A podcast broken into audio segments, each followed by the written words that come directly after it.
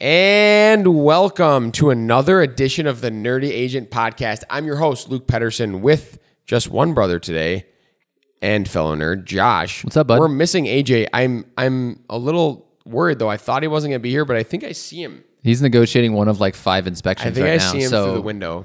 Let's let him just get you know get his job going. It- we're, we're missing AJ today, but today we're going to talk about real estate market cycles. We'll, we'll discuss a little bit about like the big picture market cycles, what could happen in your career, how you need to be able to adjust, and how that affects you. But specifically, we're going to talk about yearly and what you can do in order to maximize your business based on knowing times of the year what the market's going to look like in real estate Yep. and why you need to know that.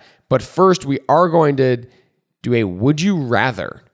And so the would you rather of the week is would you rather own a mansion that's always freezing cold or a small apartment that's always uncomfortably hot?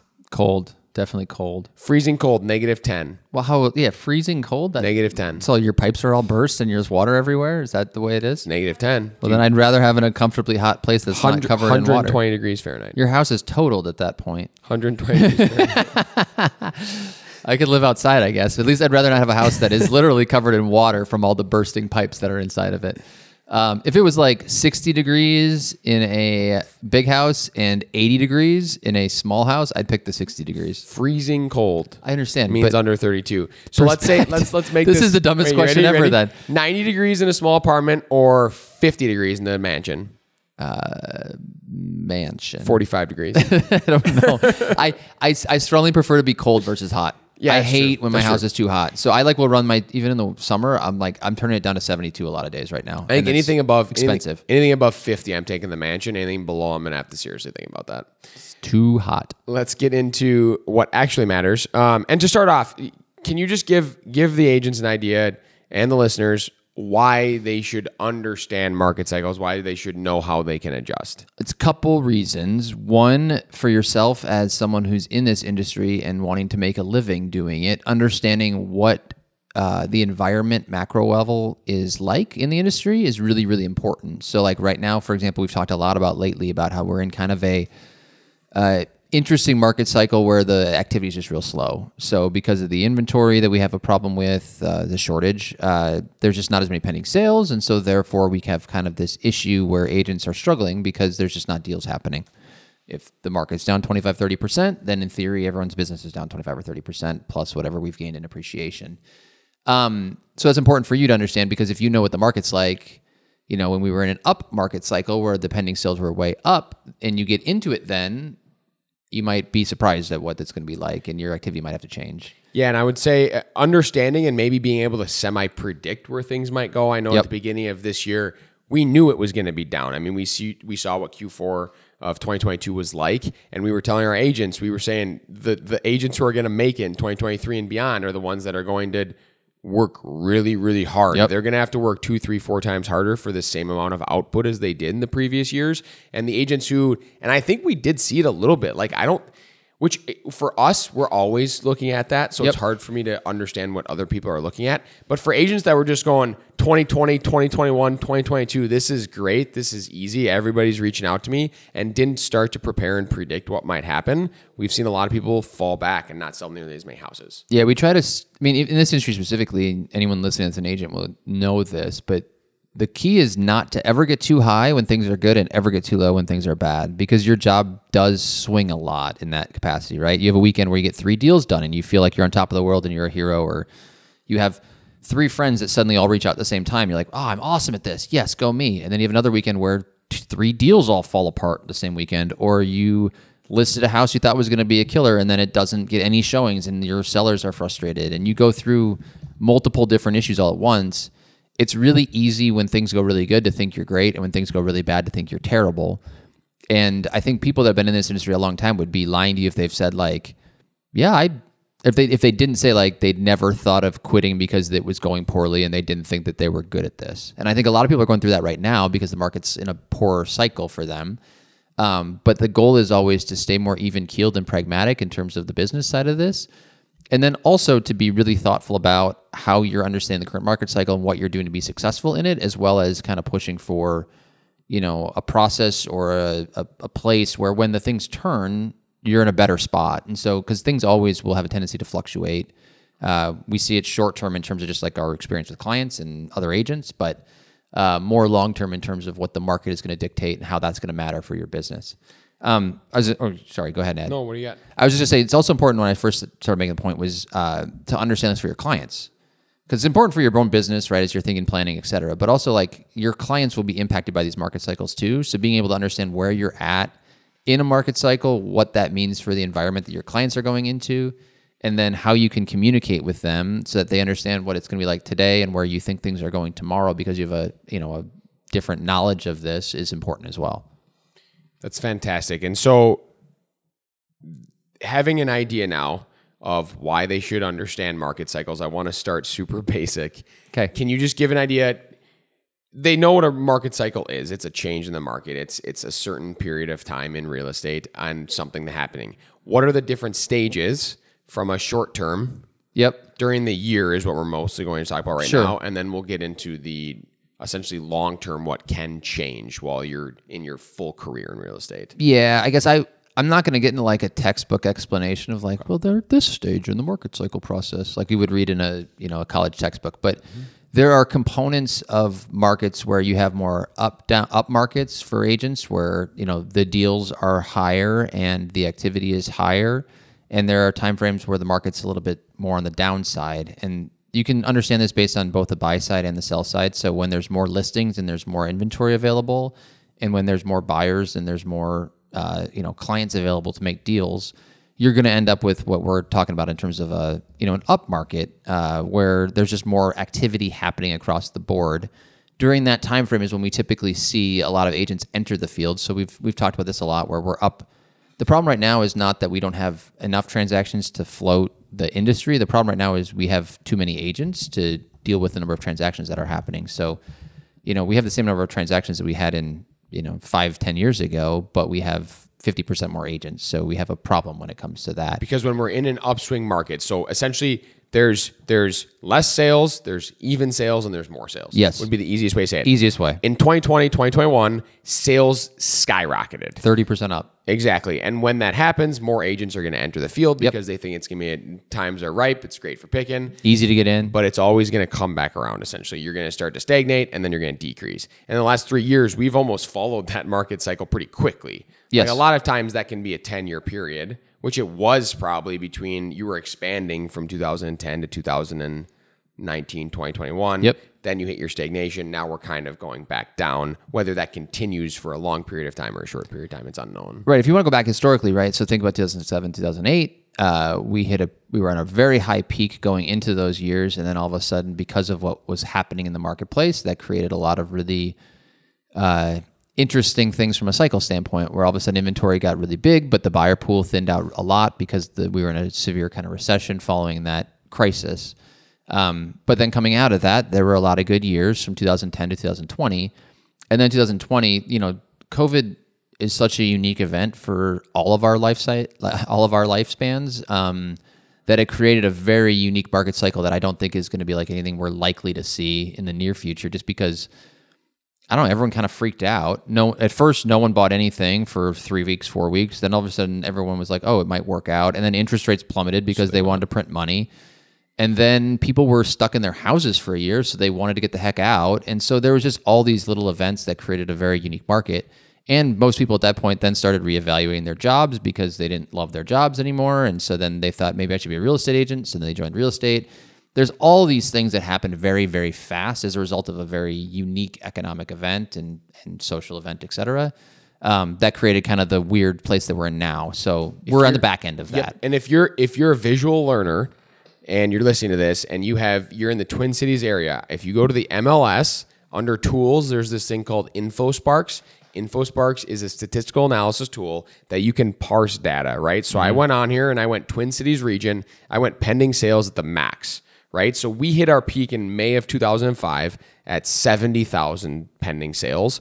That went down to 38,000 by June of 2008. It kind of went up, it went down. We did hit a low in April of 2011 at 36. Hmm. Since then, it's been going up, down, up, right? It goes up and down every single year as well, based on the time of the year. It goes up, up, up. We hit May 21 at 69,300. So two less, 70,000 sales. Yep. So very similar. That was the peak in this most recent one. And we've been going down since March of 2023. Sorry, May of 2023 is the most recent number at 46,000. Yeah. So we're actually not, we're not that far off Where we from were. Where the, from where the low was even in 2008. Yep. 2011. Yeah, that's fair. Um, and so if you want to see this and what that looks like, go on InfoSparks, look at pending sales, and you can kind of understand how that ebbs and flows. And you might be able to make some predictions as to where things go. Because at some point it does bottom out, starts to pick up. It, it if we're making predictions, that's probably going to be based on where interest rates go Yep. in the next couple of years. That's the biggest determining factor at the Yep. moment, probably. When the interest rates, once again, go back to COVID, the inflation that happened was highly dependent on what happened during COVID, both the supply chains that got messed up, the money that got printed, et cetera, right? All of those things caused inflation to go up. So then, therefore, the interest rates went up to try to curb inflation. A lot of what we're seeing happening right now is still associated with what happened during COVID. So, because there were so many behaviors that were done in such a short spurt during the COVID timeframe to try to just survive, we're still in the back end of some of those decisions. So, you know, barring another massive event like that, the hope would be we're kind of getting to a point where in this market cycle we're we're I don't want to say bottoming, but getting closer to where it's like, yeah, we're now seeing the negative implications of those decisions, whereas in 20 and 21 we saw the positive implications of those decisions. And so the hope would be there's some sort of stabilization now moving forward. So, you know, that's why we talk about this market cycle for our agents. It's it's a down one, but you're getting closer to the point where it's like this is probably the worst you're likely to experience. Now, it's not maybe going to get better for 6 months, right? It might not be better for a year, but if you can continue to survive when things are hard, then you'll only see some benefit on the back end when things normalize a little bit. And I think that's that's really important, and that's that's why we talk about understanding where we're at, right? And that's the first Yep. thing you say is Yep. understand where you're at, so you can predict. There's a lot of agents right now, like we said earlier, they come into the market when it's hot, Yep. they leave when it's not going as well, and we're seeing agents fall out of the real estate industry faster than we probably ever have, at least since we've been Yep. in real estate. And so it's important to understand that if you can work a little bit harder right now, if you can do a little bit more right now so you can hold through, when pending sales do pick up, there is a barrier to entry. It's not as high as it should be in real estate getting your license, but there's a barrier and it takes time.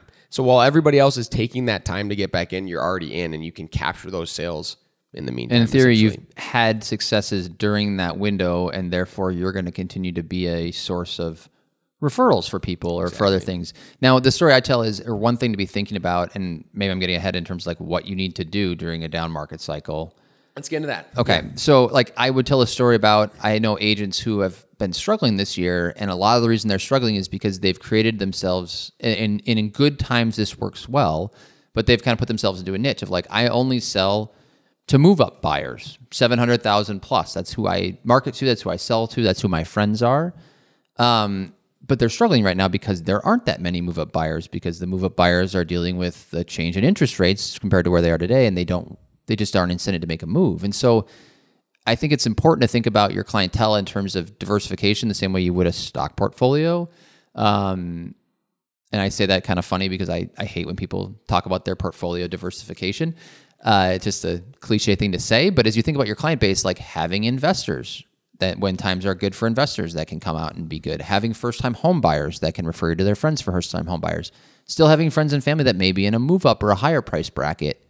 Um, it's important to have different types of clients, even with investors. Like I have different types of investors that I work on. I have uh, you know, standard buy and rent. I have short-term investors, and I have like unique investors that buy group homes, for example.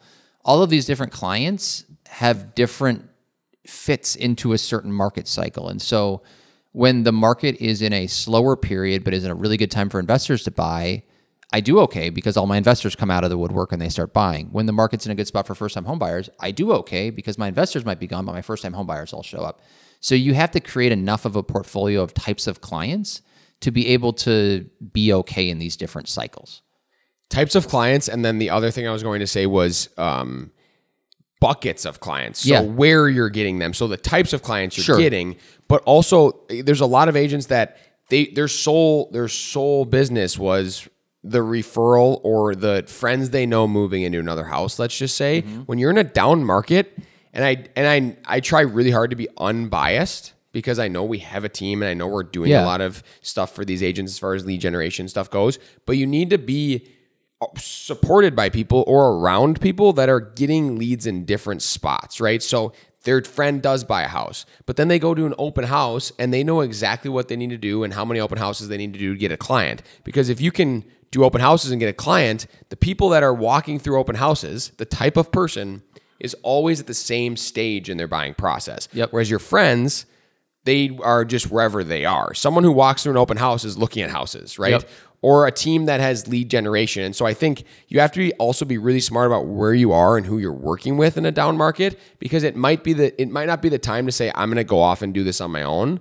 It might be the time to say I want the support of a team that has some more leads or has that knowledge to help me with open houses or to find business in more unique areas Yep. so that I can pull through.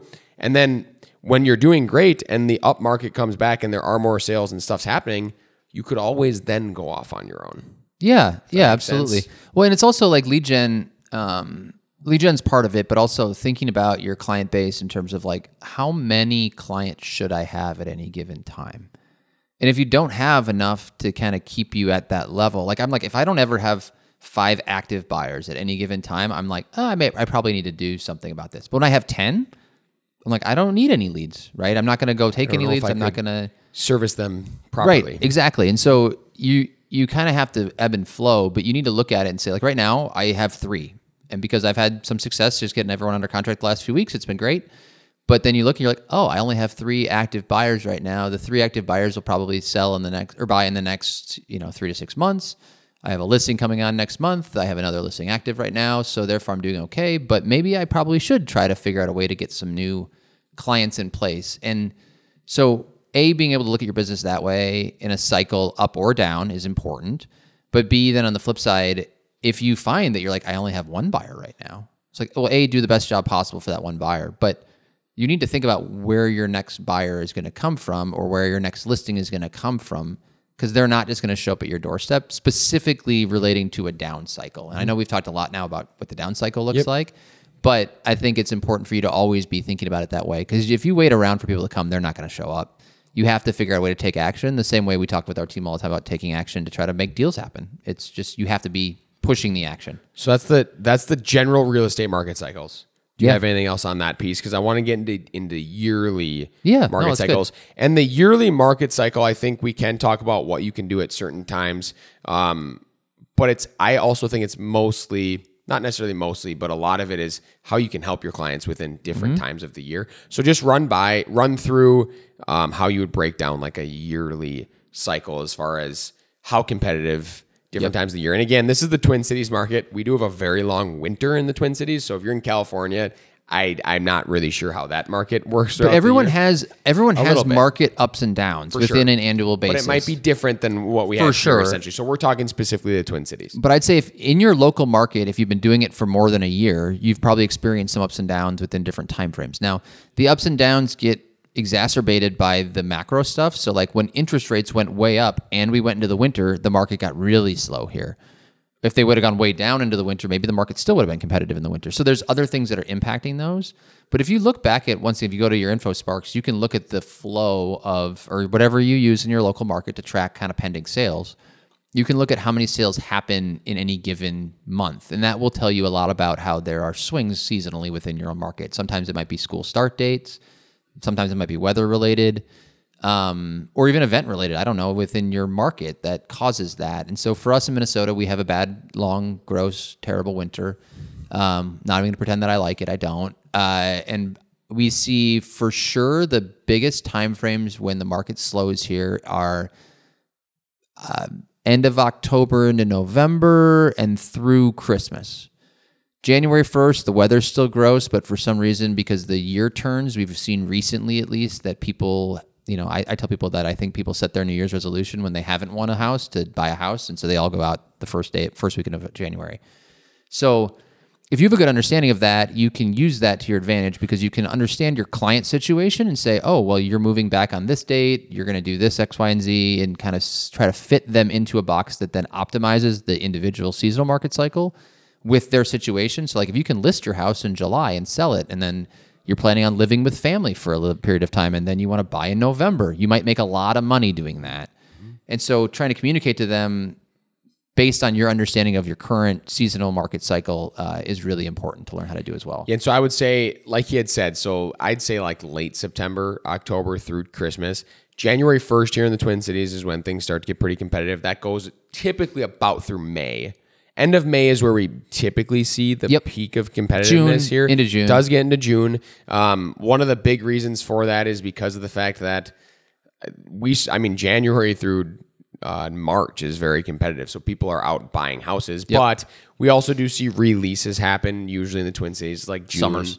July is when people are releasing. So if they don't find a house for that first five months, that's when they're maybe deciding to pull back out of the market. There's a few less buyers in there. Yep. I mean, we, I'd be hard pressed to say that today on June 28th, it's it's definitely less competitive today than it was a Well, month ago. To your point, it depends on what market you're talking about too. So understand the different types of buyers and what they're doing, and understand what key events may impact them. So for us, it's yes, in Minnesota, you have a lot of June leases. So if you have first-time home buyers as a big portion of that, a lot of them won't come back out until January because they'll say, "Hey, it's the next year. My lease ends in June. I should start buying in January to get ahead of this." And therefore, I'll have a house by March or April. But by March or April, you know, they're like, oh, if I don't buy one now, I may need to extend my lease for another year. And then by June, it's too late. And so they've extended their lease for another year. That's one big one. Our peak in pending sales has been in, in May of 2021 and 2022. In 2020, the peak was in August, which maybe had something to do with COVID slowing down at Totally. the beginning of the year. Probably Totally did. Um, and so what? So that's how you can kind of help your clients as far as maybe getting a better deal if it's in the winter or what have. Yeah, you. like I had a client who is moving from Colorado and they sold their house in Colorado. They're moving back here. I said, list your house in the summer in Colorado, get a rental here because you don't then can wait to see houses and just not buy remotely. Live in that rental. And ideally, I mean, if the right house comes on, we buy it now. But think about November, December is the time where you would buy it, break that one year lease, and then move into that house in January. And you you know save a ton of money on the whole process because you're lining yourself up properly to fit within the seasonal market cycles of Minnesota. So then the other thing I want to talk about is what agents can do at different times of the year. Yeah. So you let's just say you break it into three. You have January through somewhere in June, early June. Then you have June through October, and then you have October through Christmas. Yep. Let's just say what are what should agents be doing at different times of the year to ensure their business stays consistent? Yep. Um, and grows when they need it to. one of the best pieces of advice I've ever got in my career professionally, and it's been, you know, 15 years now, was when I was an intern at 19 years old and I was interning for this guy. And he said, whenever you see a group of people all running in one direction, turn around and run the other direction as quickly as possible. And I think our agents have it backwards because we see January that the market's going to come back and we're like, let's go. It's January. We're going to get out there. We're going to crush deals. But then they get to like October, that time frame, and they say, "Oh, it's almost it's end of the year. I'm tired from how hard I worked. I got Thanksgiving and Christmas coming on, so I'm just gonna take a little break now." I tend to actually have a lot of success in the back half of the year that then starts me really well for the following year. And I would say I also tend to have uh, a slower time frame that starts around like right now until around that October time frame when I've looked at my historical career success. Now, part of that is my life, so think about how your life fits into your job because There's no school right now. my kids are home a lot in the summer and I want to be present with them and I have activities that they're in and there's a lot more and I want to go to the lake or whatever, right? So I choose to be a little less active during these months because it fits my life better. But also the market's a little crazy and it's just not as much fun either to be out. So but then I get to October and I'm like, I got nothing else to do. I might as well fly around in October, November, December instead of, you know, being stuck inside feeling sad about the cold and get a little head start on the next year so I can take some more time off during those, you know, other months that are going on. We tell our agents every year when we get to Q4 of the year previous, right? So Q4 of 2022, your Q4 drives your Q1 of Yep. the next year. And if you're just sitting around in Q4, not doing anything, not building business systems and processes on the back end, not focusing on your clients and not talking to people and being in front of people, your Q1's going to be slow, and then all of a sudden your Q2 is going to pick up, and then you're going to start slowing down in Q3, and then you're going to do nothing in Q4, and then your Q1's going to be slow. You find- you find gonna patterns, right? same thing over and over again. Yep. And so you have to hyper focus. I love Q4 because I don't always necessarily have the same amount of clients. And so there's all these other things that I can implement, whether Yeah, it's yeah. direct mailer strategies, whether it's doing more on social media, whether it's reaching out to more friends. So you can build for the next year. Yep. And that's it's kind of exciting, Yeah. in my opinion. I like it too. Um, another good piece of advice I got from somebody was uh, the best way you can be successful is to work when you feel productive and to rest when you don't feel productive. And so everyone's going to be different in terms of when their life dictates productivity. And so if there are like for me, like I said, Q4, I'm a naturally like excitable, antsy person. And so when I'm stuck inside and I'm cold and it's gross, I just want to do something. So that's when I tend to be like you. I just want to go, go, go. But when the summer's there, I kind of want to relax or be with my family or do other things. So I just tend to fit a little differently. But find that productivity switch in your brain that says like, yeah, I feel productive now, and then kick it into overdrive during those time frames. But try your best to align and get your rest when the market's going to be a little bit less fun to deal with because you're going to do better than when you get your rest and then you can kick it in high gear in a time where you can have some more success. And I would say you can slowly add some rests in there, but don't take a full month off. It's not not ideal. Not ideal. That's going to slow you down moving forward. Um, we were just talking about a newer agent on our team that's been doing really, really well lately. She's been working really hard and, and selling, I think, five or six houses in like this a month, month. her first month. Yeah, which is crazy. And and the common denominator is that she's working. She's hustling. She's working hard. If you work hard in real estate, good things will happen. Yep. It's a common denominator. And so that's real estate market cycles. Pay attention, understand what they are, work hard in Q4. But in general, if you're going to work hard, good things are going to happen. And that's all we have this week for the Nerdy Agent Podcast. And as always, remember be better,